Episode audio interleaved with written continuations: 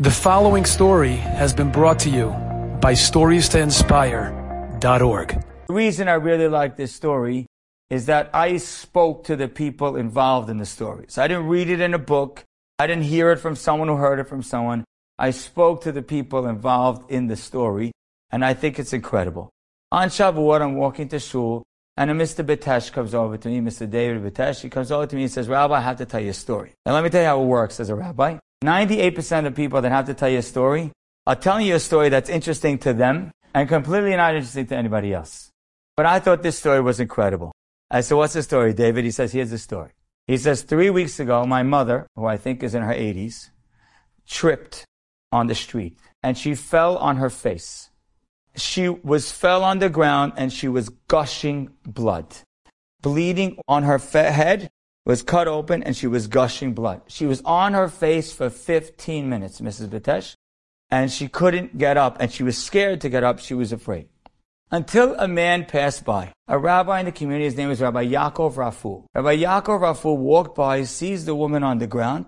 He bends down and he calls Hatzalah and pretty much saves the lady. They take Hatzalah, takes her to the hospital. She gets 150 stitches. And then for an older woman, that's a lot of stitches.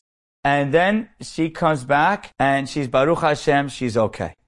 That Friday afternoon, this woman, Mrs. Bitesh, sends a bouquet of flowers to Rabbi Yaakov Raful to thank him for basically saving her life. Good. Two days later, Chacham Yosef Raful's wife, Mrs. Carol Raful, so, shows up at Mrs. Bitesh's house. She knocks on the door, Mrs. Bitesh opens the door, and there's Mrs. Carol Raful. She says, what are you doing here? She Mrs. Raful says, I came to give you a gift. Give me a gift.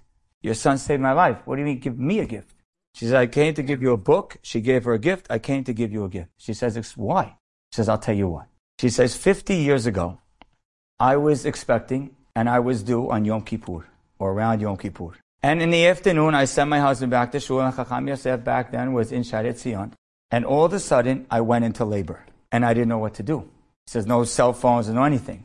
She says, I walked outside of my house, she tells Mrs. Bitesh, and I see you and your son walking down the street. And I tell you what's happening. You sent your son, a bunch of blocks away, to go to Shaare Zion, to go get Cham Yosef. He came on Yom Kippur in a police car, and he picked me up, and we went together to the hospital. You helped me on that day have a baby. And the baby that I had is the person who picked you up off of the streets. How great is that story? That's not the best story ever? That it's unbelievable.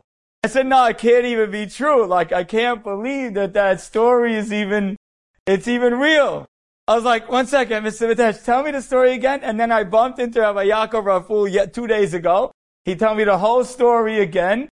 It's, isn't it unbelievable? You throw your bread on the water and you never know when it comes back. Enjoyed this story? Come again. Bring a friend. Stories to inspire.org.